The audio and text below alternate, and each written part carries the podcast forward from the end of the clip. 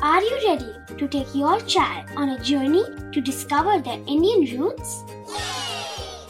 Introducing Chimes, the ultimate audio platform for young minds aged 3 to 15. At Chimes, we believe in the power of storytelling to connect children to their cultural heritage. From captivating folk tales to colorful festivals to mesmerizing history, Chimes brings the rich stories of Indian traditions to life. So connect your child to their Indian roots with us. Download the app today and start the journey. Search Chimes Kids Audio Stories and Podcasts app on Apple or Google Play Store. Chimes, audio that inspires.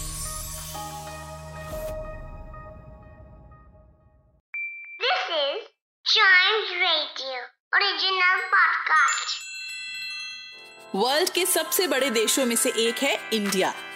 पर इसको महान बनाती है इसकी history और उससे जुड़े लोग, जिन्होंने अपने अपने तरीके से हमारे देश को आगे बढ़ाया। इस पॉडकास्ट में हम बात करेंगे ऐसे ही कुछ फ़ेमस इंडियंस की, जिनके बारे में हम सबको पता होना चाहिए। इंडिया के इस फ़ेमस रेवोल्यूशनरी का नाम सुनते ही हम सबके दिल में एक अलग ही रिस्पेक्ट और अलग ही ग्रेटिट्यूड आ जाता है। ये वो फ्रीडम फाइटर थे, जिन्होंने अपनी छोटी सी लाइफ में देश के लिए खुद को सैक्रिफाइस करके अपने नाम को हमेशा हमेशा के लिए अमर कर दिया था। भगत सिंह।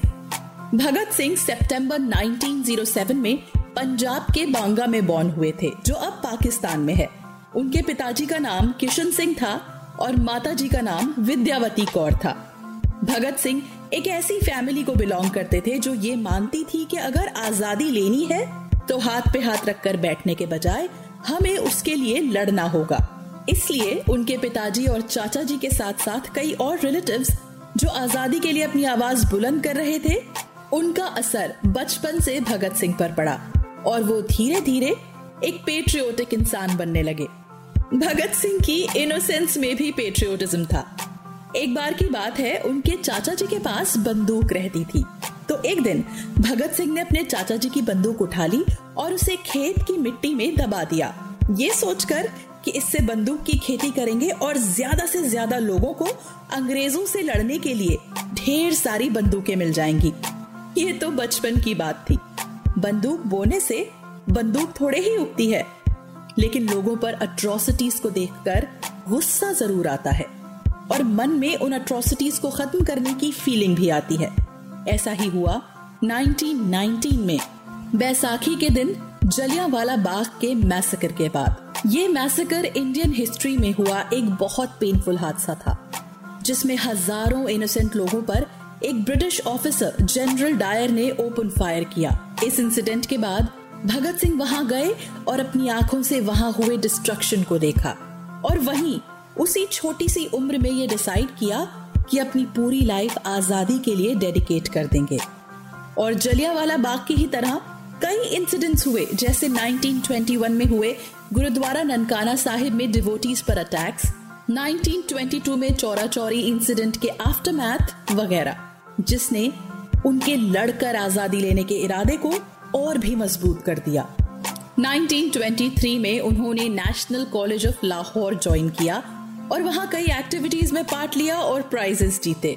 तभी इटली में रेवोल्यूशनरी मूवमेंट हुआ, जिसका नाम था यंग इटली मूवमेंट उसी से इंस्पायर होकर उन्होंने 1926 में नौजवान भारत सभा नाम का ग्रुप बनाया और उसके बाद पूरे हिंदुस्तान में अपने रेवोल्यूशन को पहुँचाने के लिए उन्होंने ज्वाइन की हिंदुस्तान रिपब्लिकन एसोसिएशन और कई बड़े फ्रीडम फाइटर्स के साथ जा मिले। 1927 तक।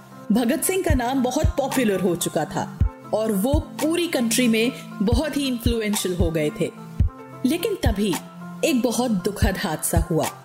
1928 में इंडिया के एक बहुत ही respected freedom fighter Lala Lajpat Rai एक प्रोटेस्ट को लीड कर रहे थे, जहाँ एक British officer James A Scott ने लाठी चार्ज के ऑर्डर दिए, जिसमें लाला लाजपत राय शहीद हो गए।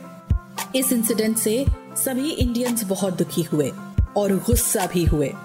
लाला लाजपत राय का रिवेंज लेने के लिए भगत सिंह ने अपने साथियों, सुखदेव, राजगुरु और चंद्रशेखर आज़ाद के साथ स्कॉट को मारने का प्लान बनाया। लेकिन स्कॉट की जगह गलती से एक दूसरा ऑफिसर सॉन्डर्स उनका निशाना बन गया।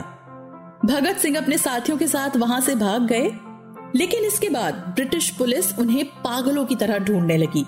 पुलिस से छुपने के लिए भगत सिंह ने अपना पूरा वेश बदल लिया, अपने बाल और दाढ़ी कटवा ली और वेस्टर्न कपड़े पहनने लगे। 1929 में ब्रिटिशर्स को डराने के लिए उन्होंने बटुकेश्वर दत्त के साथ मिलकर असेंबली चेम्बर में बॉम्ब ब्लास्ट किया, जिसे करने की वजह थी काकोरी रेलवे इंसिडेंट में इंडिया के एक और फ्रीडम फाइटर राम प्रसाद बिस्मिल का शहीद होना। और वहाँ से भागने के बजाय उन्होंने इनकलाब जिंदाबाद के नारे लगाए और वहाँ से कहीं नहीं गए। फाइनली ब्रिटिश पुलिस ने उन्हें अरेस्ट कर लिया। कुछ ही दिन बाद, सुखदेव और राजगुरु भी अरेस्ट हो गए। और सॉन्डर्स केस में अक्यूज होने पर उन तीनों, भगत सिंह, राजगुरु और सुखदेव को फांसी की सजा दी गई।